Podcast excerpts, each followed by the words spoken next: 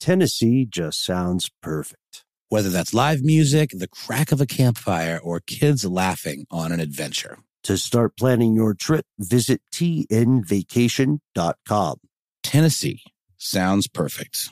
Tired of not being able to get a hold of anyone when you have questions about your credit card? With 24 7 US based live customer service from Discover, everyone has the option to talk to a real person anytime, day or night. Yes, you heard that right. You can talk to a human on the Discover customer service team anytime. So the next time you have a question about your credit card, call 1 800 Discover to get the service you deserve. Limitations apply. See terms at discover.com slash credit card.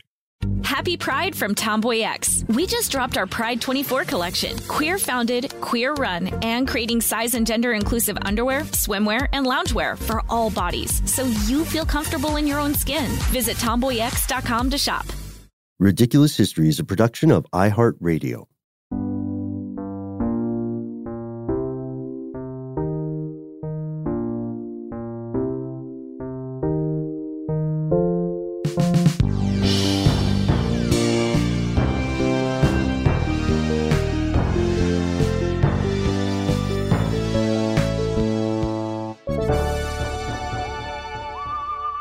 Welcome back to the show, Ridiculous Historians. Thank you, as always, so much for tuning in. Let's give it up for our one and only super producer, the man, the myth, the legend. You know him, you know him.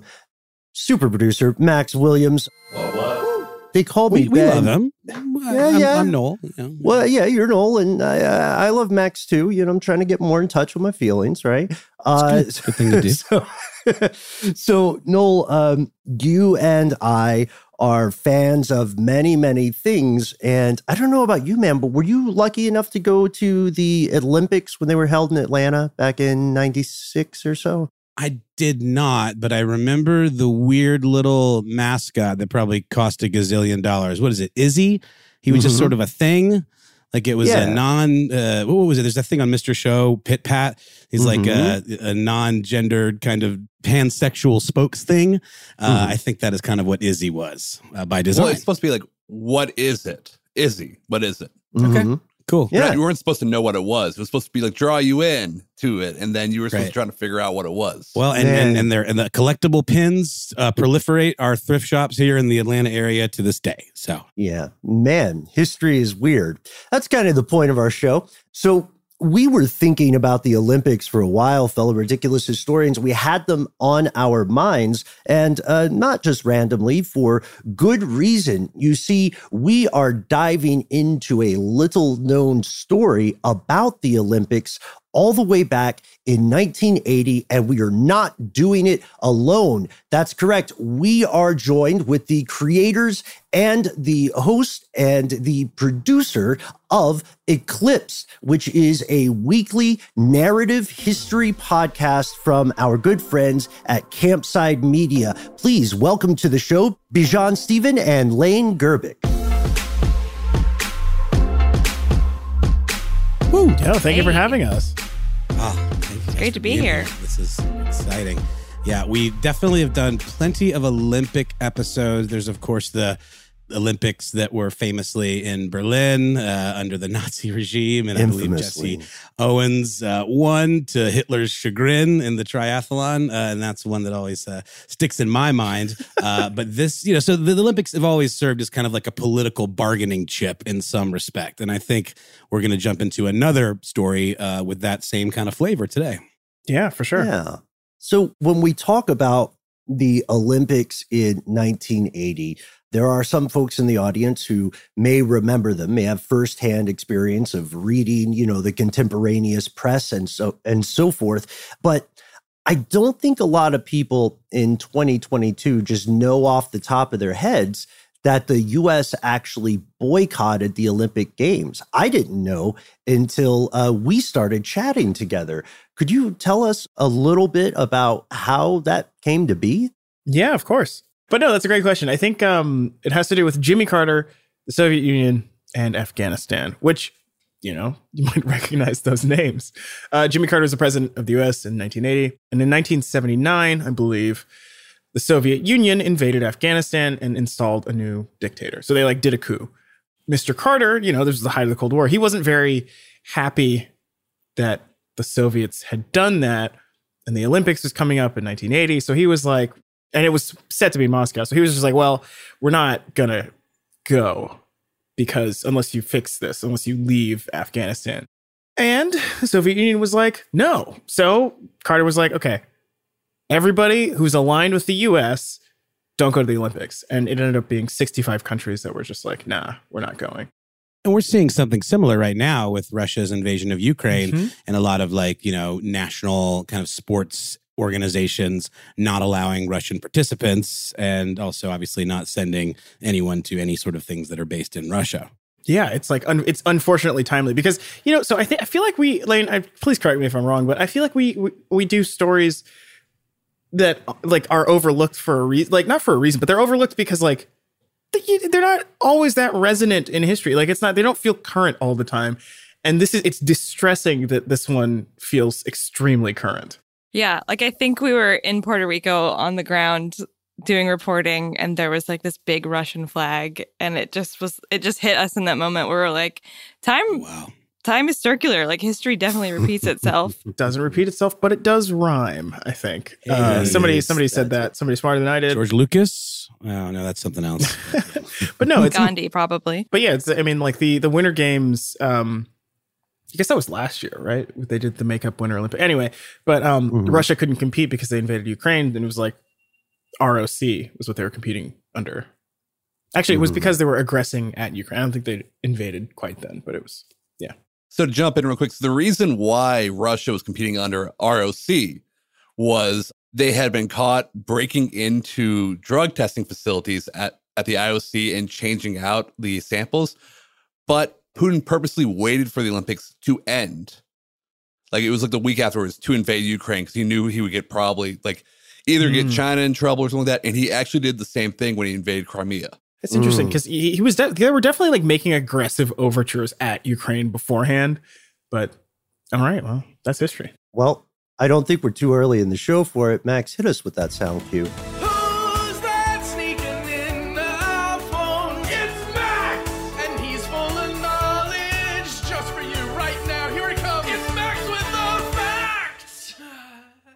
There it is. I guarantee, Bijan, this will sound, this will make sense in the edit. Uh, but one thing that really stands out to me, just to before we dive into this story, because there is a twist. We've set up the context, but before we get to the twist, I want to zoom out just a little bit and hear more about Eclipsed because Eclipsed is taking an approach that I personally quite enjoy, which is saying, let's look at history. Let's look at not just historical events that maybe could bear further examination, but let's look at them in a new perspective, right? From a fresh, informed eye. And could you tell us a little bit about the inspiration that uh, led you to create Eclipsed and then led you to do your other work as well? I'm, I'm of course, uh, I'm right now, I'm particularly thinking of the charming killer episode from May 3rd, which was uh, true crime author Sarah Weinman. Yeah. Well, I can tell you about the genesis of Eclipsed, and I think Lane can give you more insight on why we choose the things we do. Um, but yeah, the gen- it was funny because like I they I Campside was like, hey, do you want to host a show? And I was like, yeah, for sure. What's it about? And they they told me like a concept, and I was like, well, this makes sense, but I'm going to change it with the other executive producer, Michael Canyon Meyer, who is not here today because he writes the show. Shouts to Mike but basically we were like okay we want to do something that's that's going to be interesting that we're actually interested in making and so we sort of scrapped the original concept the thing we kept was this is a show about stories you never knew you never knew so uh, we sort of went from there Yeah, and I think like history has such uh just there's so much to dig into. If we're talking IP, there's tons of it, right? Like there's tons of content to to pull from. And we pick stories that we want to know more about. And normally we're we're searching the web. We're we're seeing what strikes our fancy. And the story about this particular olympics and the stories that we choose tend to hook us. So you brought up the this charming killer story uh, with Sarah Weinman. She was just an author that I admired, and we reached out to her and we saw that she had a book coming up, and I was like, "This true crime is popular for a reason because it's it's it's you know fascinating." So we're very lucky in that we get to just follow our noses and make stories out of the stuff that we find and that's just the the benefit of having a weekly show as you guys probably understand Yeah. if you have lots of episodes you can talk about lots of stuff Well, I think to Ben's point too, that unique perspective tends to be more of an individualized perspective of you know people on the ground and stories that kind of get interwoven with much larger political events that are beyond the control of an individual. But when you see it through the perspective of that person, I think it makes it a little more Yeah. easy to kind of identify with the larger historical context. Yeah, we're we're very much journalists in that sense. Like we we go and find subjects, people who live through this stuff. Like I think one of my favorites um, was our, our we did a story about a lake that disappeared in Louisiana, and we talked to a guy who like watched it happen. And you know there was a happy ending and whatnot, and uh, which maybe that's a spoiler. I don't know. It happened like 40 years ago.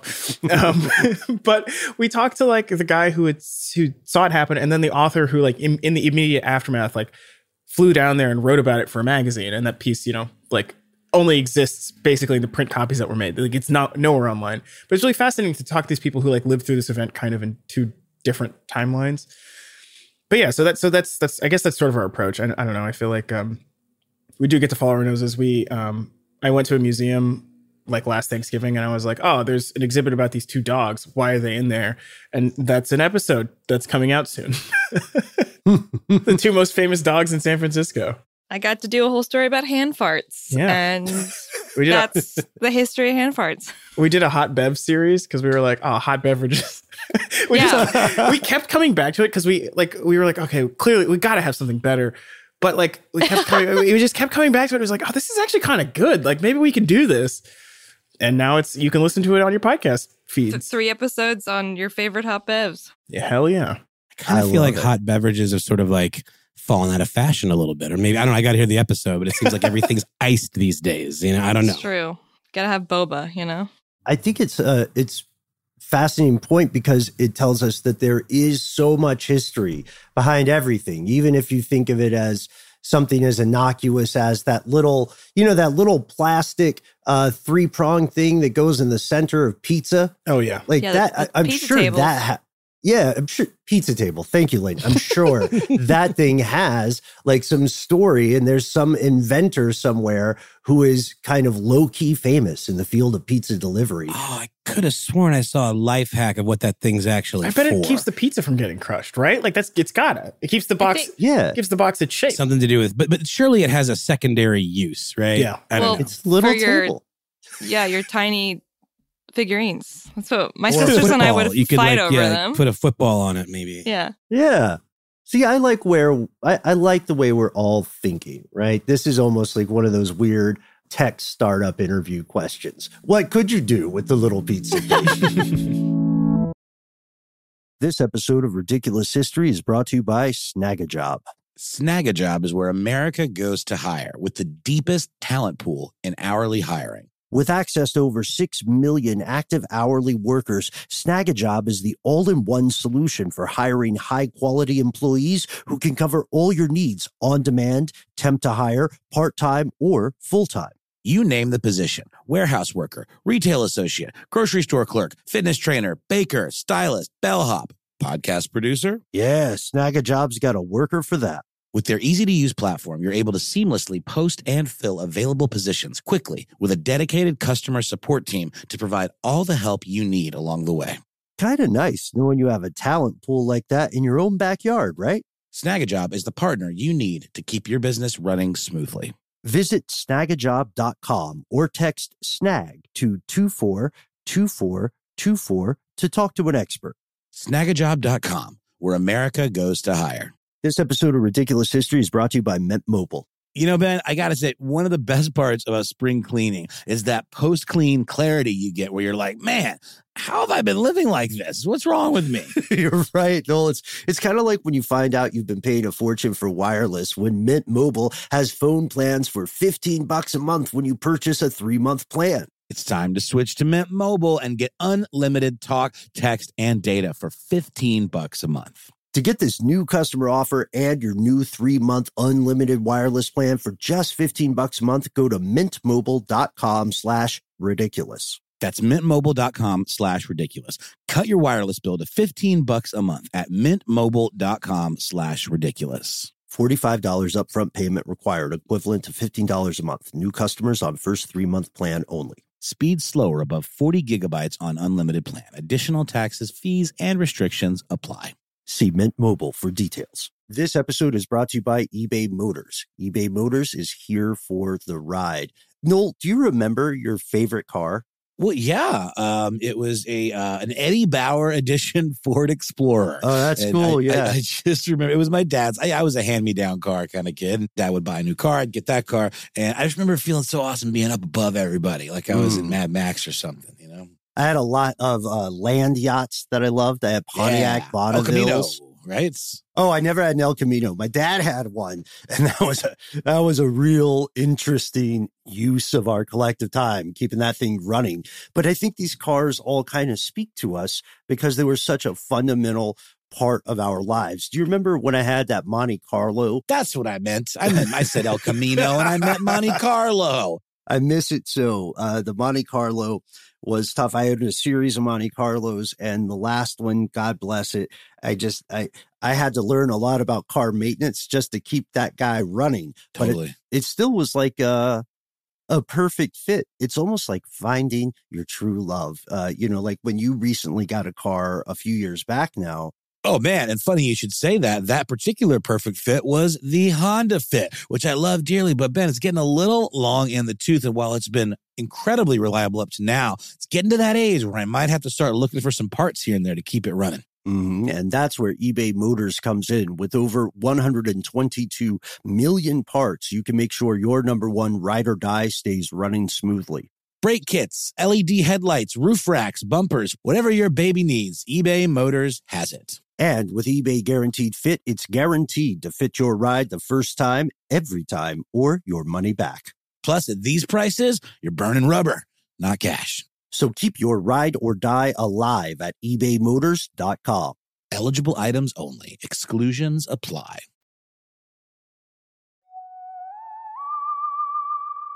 But the reason, um, at least I personally wanted to ask about process is primarily because I see the explorations go deep every time and go in so many different directions. So the 1980 Olympics, I, I'm going to be honest, I'll be absolutely candid. I vaguely thought, I think Carter was president then, but I didn't know. I wasn't around. And then to hear that the US boycotted those Olympics, and as you said, like um, what, 65 countries? Mhm. That that seems like a story that would have already been bigger news than than I had assumed in 2022. But that's not the twist, because our astute listeners are gonna are gonna notice that uh, you had earlier said, Lane, we were in Puerto Rico getting taped. So one of the first questions they would have, right? I, I hope. Apologies, listeners, if I'm assuming too much, uh, but I would hope one of the questions would be like, why are we in Puerto Rico? Right? The the Olympics. Inquisitive Scooby Doo Russia. sound. There it is. Let's. Well- yeah. What what's going on on the ground? Well, Ben and Noel and Max, producer Max, have I got a story for you? Um, uh, the the the big. So, what if I told you? You know that there was a boycott. You know, sixty five countries boycotted the 1980 Olympics held in Moscow, and you know the U.S. was in charge of the boycott. What if I told you American citizens went to that Olympics and competed? Right? Blow your fing mind. Dun, dun, dun. Yeah, that's another. I don't know if we do the Law and Order drop or if we do the the Scooby Doo sound. Like, I, I We got to do the the like recreated Law and Order drop.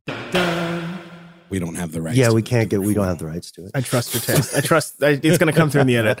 Um, but no, so we, this we- is true story. this is a true story. Um, and it, it's basically it's a the the athletes were three boxers from Puerto Rico. They're a boxing team, and they went to the Olympics because they qualified. And they were like, it was interesting because they didn't think they were doing anything political. Like they saw themselves as not political and just athletes. And there was a whole thing about this. But yeah, Lane and I went down to Puerto Rico with our translator Alan and we fucking got the story. so this like when you're we should mention i believe were you were you all making this during the pandemic like during the height of it It hasn't ended. yeah i know Yeah. i know i know And and we went at the OG peak of, pandemic. Mm. Yeah, we went um in March recently. back when the pandemic had its fresh car smell right Mm. and everybody Mm, so what was uh when you were traveling how did you how did you find these boxers the internet. Um, I think originally I like contact find or find the story. You know i'm i'm interested not to be too jodie foster about it but i'm interested in the contact aspect I think, uh, Bijan, correct me if I'm wrong. I think our producer Joe just like went really far into the internet because, like, I mean, these gentlemen don't really have huge social media presences. So we Mhm. have like a document with like a bunch of links that are like, this could be his nephew, or I think this is a different like Luis, but maybe we should check it out. And I think it just proved really fruitful. And we got our translator slash stringer Alan to reach out and he became one of the boys by the end of the trip because he was just like cracking a beer with with our uh with our subjects and Yeah, shooting the shit. the beer that in, in fact was was uh, named for their their like athletic exploits. So the beer is called Medalla, if you've heard of it. Um, and it was for these three boxers because they they like they were incredible boxers and they they medaled at the Pan American Games in 1979, which qualified them for the Olympics. So the beer is called Medalla and it's still around and you can drink it. It's actually delicious. Very nice light lager. I drank so much of it. Yeah, it's fantastic. I found a place in Brooklyn that has it, just like a random bar. It's pretty good, man. The story is actually it's, it's very interesting. It's not just that there were like U.S. citizens going to the Olympics or that they were breaking the boycott, because obviously it's both of those things. But it's we realized in the course of telling the story, it's like it's actually more of a story about international politics and Puerto Rican sovereignty and like what it means to be like what it means to compete as a nation, kind of. because Puerto Rico wasn't even a- an American, you know, territory or whatever it is till 1917. I want to say. Yeah, something like that. I, I think I believe it had to do with some. Uh, there was a war, and it was a spoil of war, if I'm not mistaken. But yeah, despite that history, you know, it was it was you know colony the U.S. for a while, or there was, there was a more colonial relationship, I should say. In any case, Puerto Rico has also been competing as itself on the international stage since 1948, like since the 1948 Olympics, uh, which happened immediately after World War II. But like it was one of those things where it's kind of a quirk of history because the reason Puerto Rico even gets to do that is because of one like intrepid guy at the International Olympics Committee who was like, "Hey, it'll be told the U.S. government it was like, hey, it'll be seen as a really like gracious thing for you to do. You just fought against imperialism. Why are you doing this at home? You should let Puerto Rico compete as itself because they really wanted to." And that's like how that started. So Puerto Rico has its own Olympic committee and its own Olympic team and its own Olympic funding Hmm. which is, you know, part of the reason why them deciding to defy the boycott was so dramatic. So it wasn't like they didn't get the memo. It was an active Yes. choice based on precedent. Yes, and the the whole thing was like the the governor of the island at the time, uh, this guy named Carlos Romero Barceló, was not happy. He was a, he because like the the other thing is like this is all. I'm sorry. This is this is. I hope this is interesting, but- I'm going to info dump for this is perfect this is perfect but um the whole thing was like there there are like three schools three main schools of thought. There are many more obviously but three main schools of political thought in puerto rico. And it's basically has to do with the relationship with the us so there are people who want it to be a state. There are people who want it to remain a territory. There are people who want it to be its own nation like its own island nation.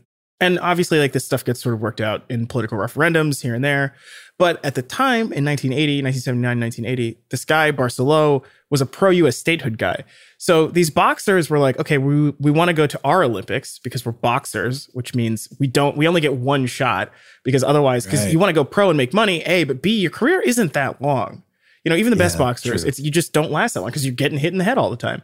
And so they were like, we want to go to our Olympics, and this was a big deal. Um, and so they they like sort of scrounged up the money to do it. Like they it's like they did like bootleg Kickstarter, just asking people for cash, I think. and uh, the basketball team didn't get to go, but they were they also qualified for the Olympics. But anyway, they go, and it's just like okay, now we're now we're athletes, we're competing there. But it's it's like a really really interesting story about statehood and about nationalism.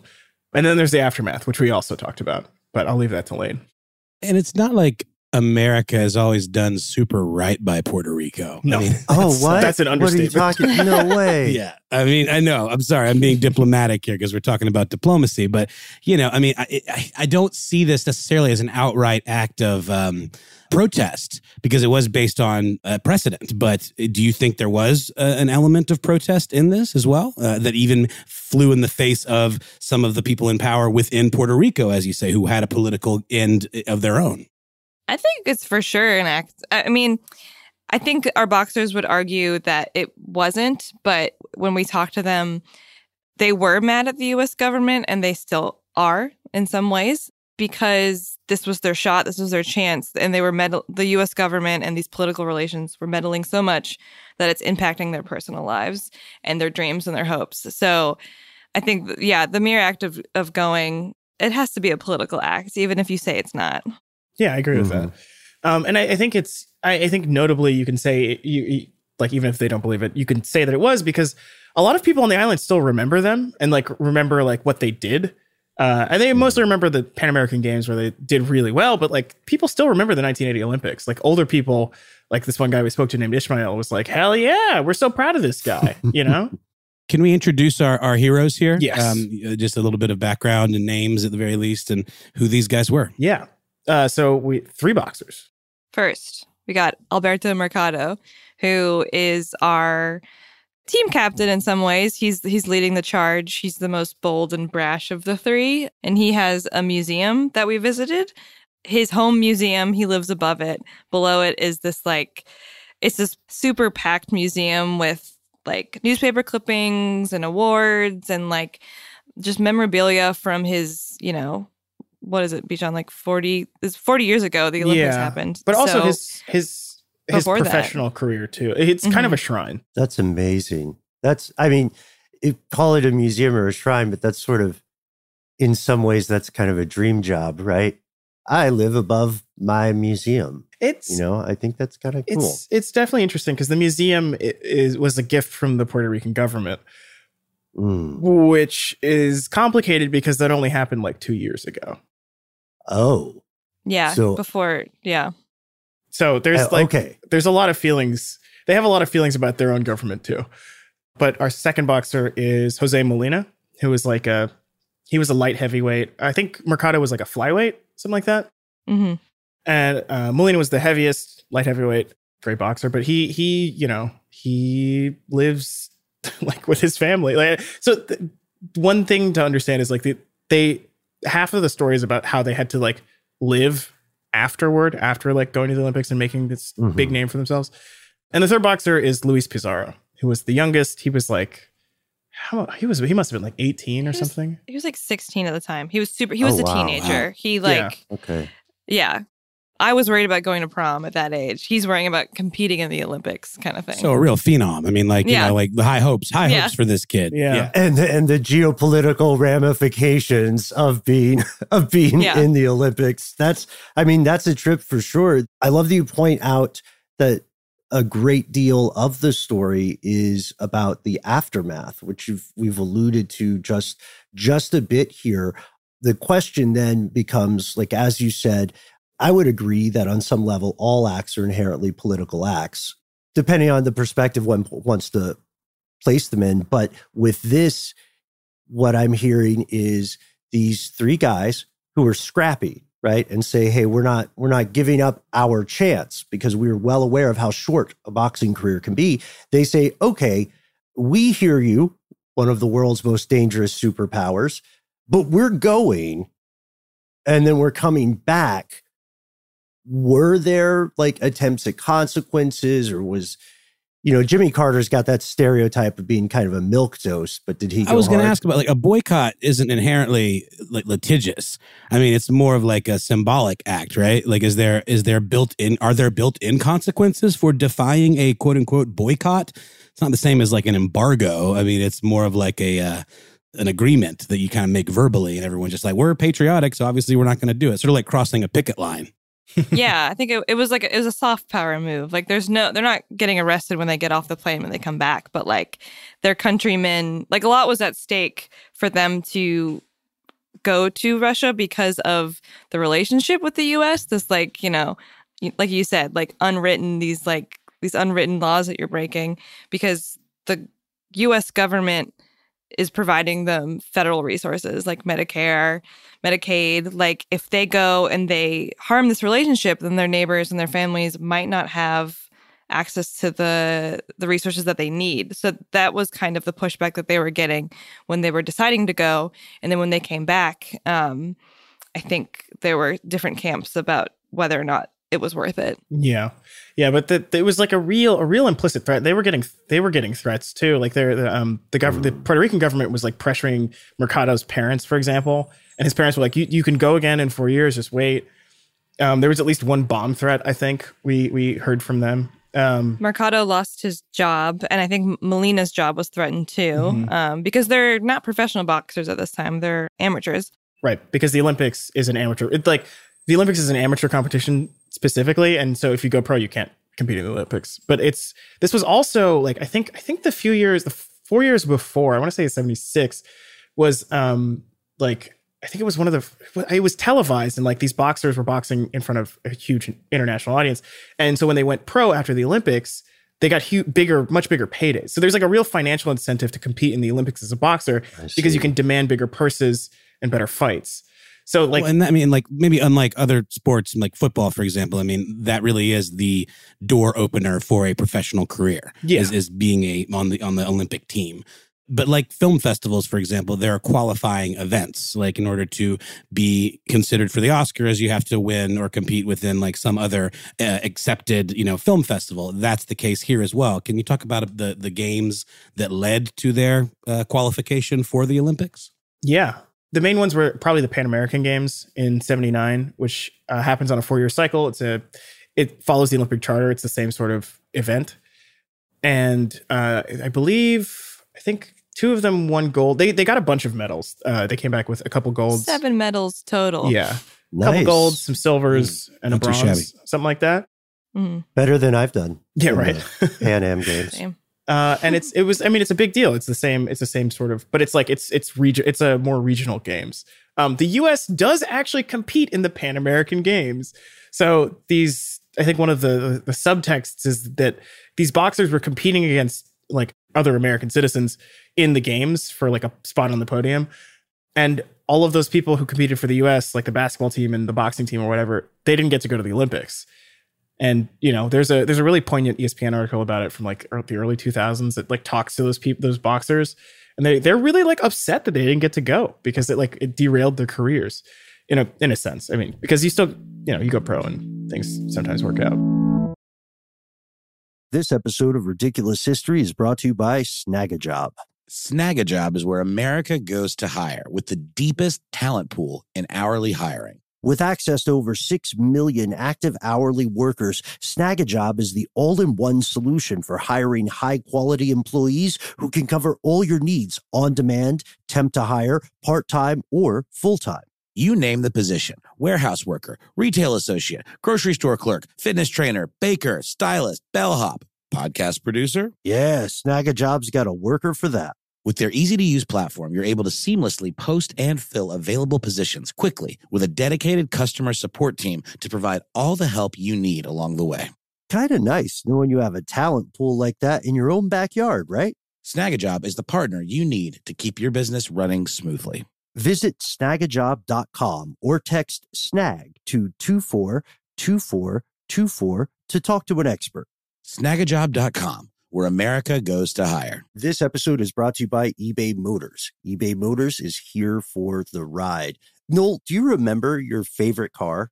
Well, yeah, um, it was a uh, an Eddie Bauer edition Ford Explorer. Oh, that's And cool. I, yeah. I, I just remember it was my dad's. I, I was a hand me down car kind of kid. Dad would buy a new car, I'd get that car, and I just remember feeling so awesome being up above everybody, like I was in Mm. Mad Max or something. You know, I had a lot of uh, land yachts that I loved. I had Pontiac yeah. Bonnevilles. right? Oh, I never had an El Camino. My dad had one, and that was a that was a real interesting use of our collective time, keeping that thing running. But I think these cars all kind of speak to us because they were such a fundamental part of our lives. Do you remember when I had that Monte Carlo? That's what I meant. I meant I said El Camino and I meant Monte Carlo. I miss it so. Uh, the Monte Carlo was tough. I had a series of Monte Carlos, and the last one, God bless it, I just I I had to learn a lot about car maintenance just to keep that guy running. But it- Totally. it, still was like a a perfect fit. It's almost like finding your true love. Uh, you know, like when you recently got a car a few years back now. Oh man, and funny you should say that. That particular perfect fit was the Honda Fit, which I love dearly, but Ben, it's getting a little long in the tooth. And while it's been incredibly reliable up to now, it's getting to that age where I might have to start looking for some parts here and there to keep it running. Mhm. And that's where eBay Motors comes in. With over 122 million parts, you can make sure your number one ride or die stays running smoothly.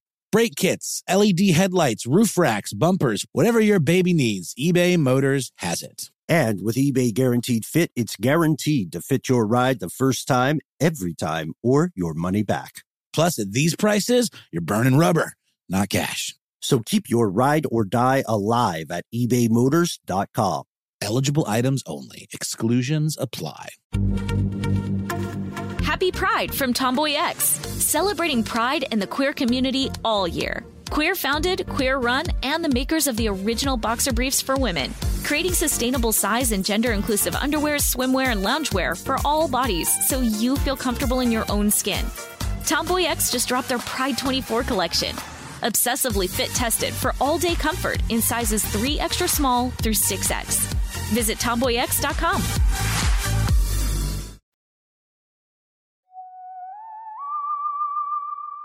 So there's something that really catches me about this story, even just cursory looking into it before talking to the experts here on this show.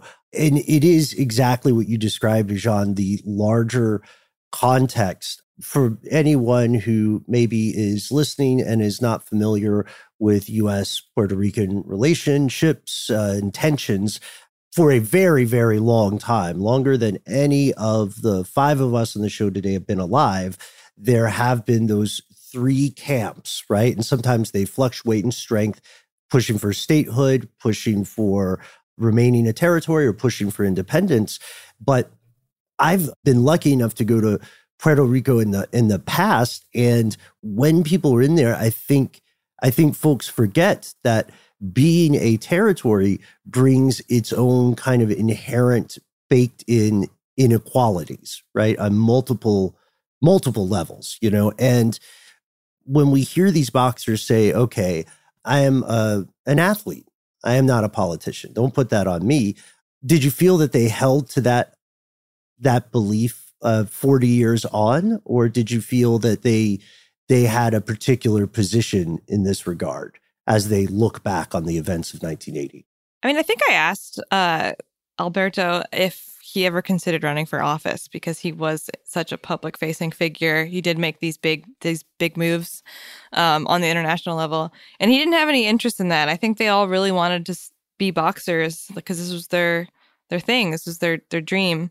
And the other two, I mean, Luis moved to Massachusetts, so he's not in Puerto Rico anymore, and uh, Molina is perfectly content to you know he he worked a, a job at a shipyard and retired and he helped his brother become a world champion.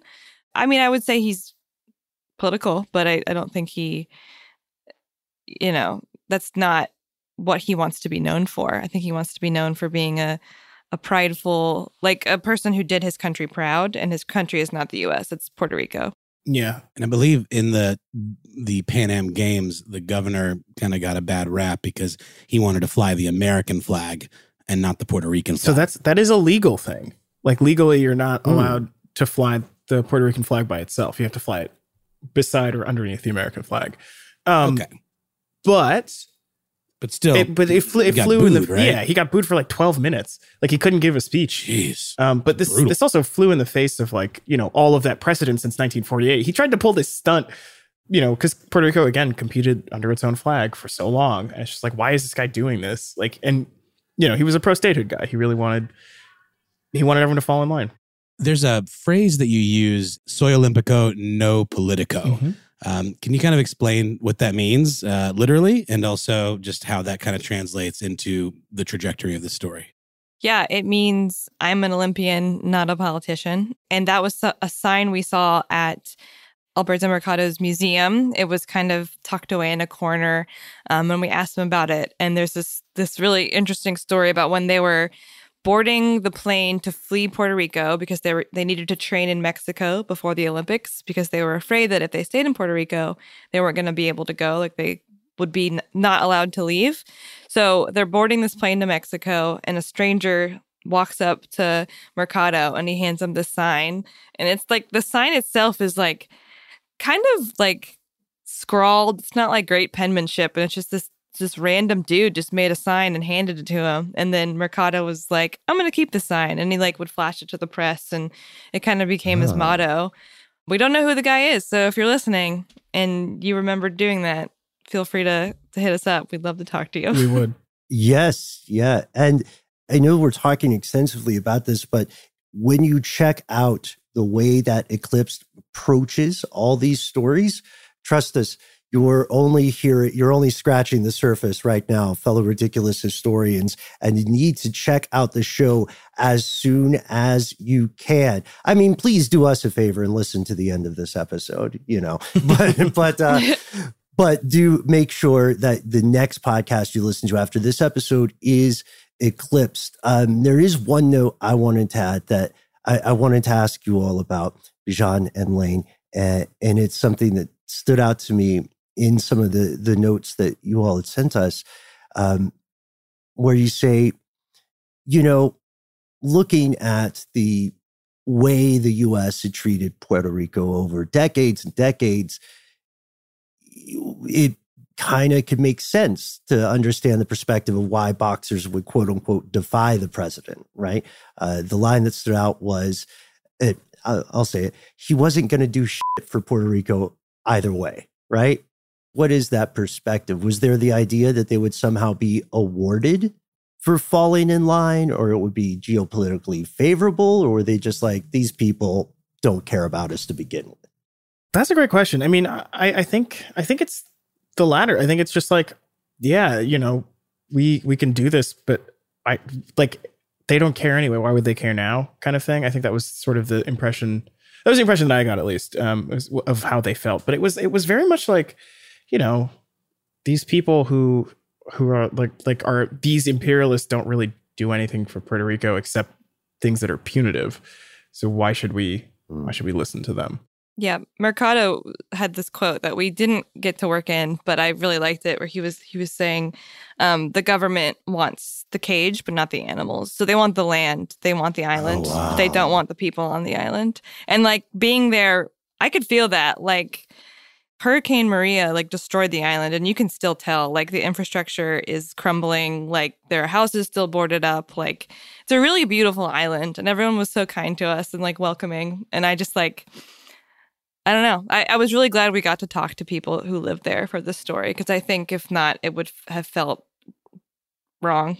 Yeah. Wasn't that when Trump did the photo Yes, op it tour where he was just like tossing rolls of toilet paper Mhm. like Yep. a chump? Mhm. Yeah, that was bad optics on so many levels. Yeah. Uh, but then when you look at the history of the imperialism and all of that and, and what you're saying, like, I mean, it really hits Yeah. harder, especially if you It's- live there. Can you imagine? Bad optics from a bad person. I'll say it. I'll be the one. but it exemplifies like the relationship the U.S. has with the island. It's just that was just a literalization of it. Mhm. It's like we'll throw you some shit and then leave, and it's like not enough, Mhm. and you need more, and you need like sustained help, and you know you're never gonna get it. But yeah, it was it was again like this is this is part of the reason the story is so interesting was because that that stuff started opening up to us as we were down there reporting and as we were putting the story together when we got back. Just like right, this is we thought this was a sports story. This is actually a story about like what it means to like be a colonial subject almost. yeah. Just so, and this is this is one of the things that I think you all do so well. You finding, as you'd said at the top of this episode, the story kind of within the story, the facts that get kind of swept away uh, amid headlines and news cycles, and you know, I I don't want to fanboy too much, Bijan, but uh, for people who don't know, you are a pretty prolific writer and you've been widely published in, let's see, uh, I'm going to make it awkward to name some things in front of you The Believer, uh, The Verge, GQ, I think, as well. And I do want, I'm sure a lot of people want to ask you specifically what do you see as some of the key differences from uh, telling a story in a print medium in comparison to telling a story in a podcasting audio medium like Eclipsed? That's a great question. Um, uh, I will say so. Like, yeah, I, I help write the show. I've written some episodes, um, but the majority are written by, um, or at least the structure and drafts are written by Mike Meyer, who is fantastic writer. He's also another, like a former journalist. But I will say, from my experience, you know, writing for print magazines and blogs and stuff over the last decade or so, um, the difference is you can't like you have to both fit in very like you have to simplify very complex ideas and you can't use language to like layer in many points in a sentence. You have to like you have to like break things down to their sort of barest essence and then say that. Um, and we spent a lot of time figuring out the simplest way to say things that still makes sense and is still accurate and still, you know, but like it's it's difficult. I think the thing that I've learned is I have a lot of respect for people who write podcasts, uh, and it's it, well, it's not to say you can't like skim an article, but you certainly can. But like listening, sometimes people will listen a little Yes. passively or while doing other stuff. So you have to like things have to be pretty dense uh, in terms of like grabbing you and making you pay attention and giving you the information you need relatively quickly in case you drift off. And you also kind of sometimes have to reel people Yes. back in and remind people Exactly. where you And are. That's the thing. it's uh, it's it's I think it's exemplified by like uh, This American Life because they that, that's a radio show, right? Sure. So they have all these hooks for people to get into the episodes, and I've, I've always admired how they how they layer those in. Um, luckily, you know, I think podcasting is obviously people drift off or whatever, but our episodes are like 15, 20 ish minutes long, so it's not like you know if you if you miss something, it's you can go back and get it. Or or not. We have recaps, you know. Oh. Like, Yeah. And we're and we're um we I know we've been going a little bit long, but we were so excited to explore this story with you all today. Uh, you've been so generous with your time, uh, and we if we want to first thank you for classing up our little podcast. uh, so, can you tell us? Uh, can you tell us each, uh, Lane and Bijan, a little bit more about where people can find your work and find you online if they'd like to learn more about your process? Great question. Go for it, Bijan. You you go first. yeah, for sure. Yeah, you can find me online um, at Bijan Stephen, most places. B I J A N S T P H E N.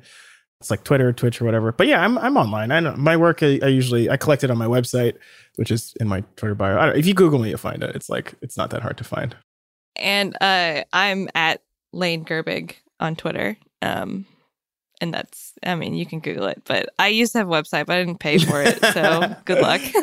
Well, it's a website. Yeah. Lately, lately people call them like microsites. I always think Yeah. that's a funny. Lane, I have a I have a Tumblr. It's like uh, it's fine. it's just like, Tumblr. I don't know, Remember man. Tumblr? But should you know, just do that. Like, like we said, I mean, listening to the episode, you're going to get a lot more perspective uh, outside of what we talked about here today. We're not giving you kind of the big final conclusion here. We just wanted to kind of tee it up and talk about some of the ways that you guys find your stories and that you tell your stories and you know introduce us to your characters. But please go check out this episode and the show uh, immediately. yeah, thanks for having us. Yeah, of course. And uh, folks, we're going to be tuning into Eclipsed just like you. We uh, we didn't try to negotiate for spoilers on future seasons or episodes. We'll be listening ar- along right there with you.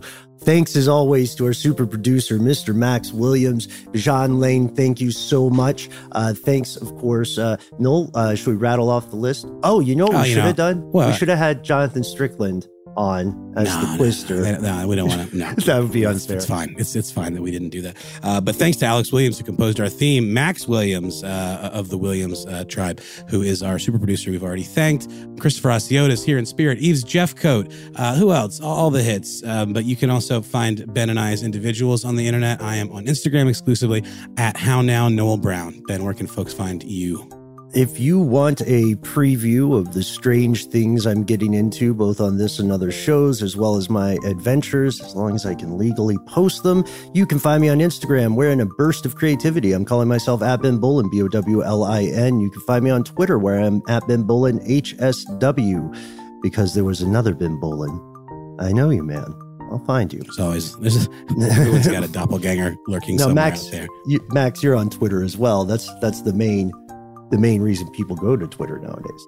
Yeah, you can find me at Twitter at, at ATL underscore Max Williams, where I will mostly just retweet stuff about sports and troll Ben Bowlin because, let's be honest, he fully needs it.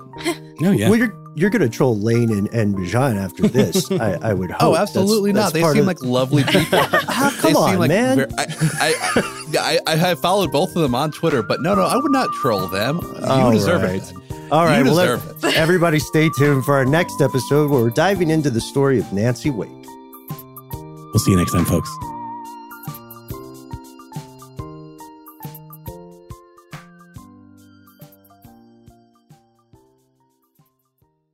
For more podcasts from iHeartRadio, visit the iHeartRadio app, Apple Podcasts, or wherever you listen to your favorite shows. Happy Pride from TomboyX. We just dropped our Pride 24 collection. Queer founded, queer run, and creating size and gender inclusive underwear, swimwear, and loungewear for all bodies so you feel comfortable in your own skin. Visit tomboyx.com to shop. There's no distance too far for the perfect trip. Hi, checking in for. Or the perfect table. Hey, where are you? Coming! And when you get access to Resy Priority Notify with your Amex Platinum card Hey, this looks amazing! I'm so glad you made it. and travel benefits at fine hotels and resorts booked through Amex Travel, it's worth the trip. That's the powerful backing of American Express. Terms apply. Learn more at americanexpress.com slash with Amex. Are you still searching for your perfect place to call home? Well, now is the time to buy at Fisher Homes. If you're looking to move in before the end of 2024, May could be your last opportunity to start building your dream home and close before the year's end. If you're hoping to move in even sooner, Fisher Homes also has homes that are move in ready and waiting for you, where you can start enjoying the benefits of homeownership even faster. Schedule your personal tour with a new home advisor today at FisherHomes.com and make this spring the season you find your perfect home sweet home.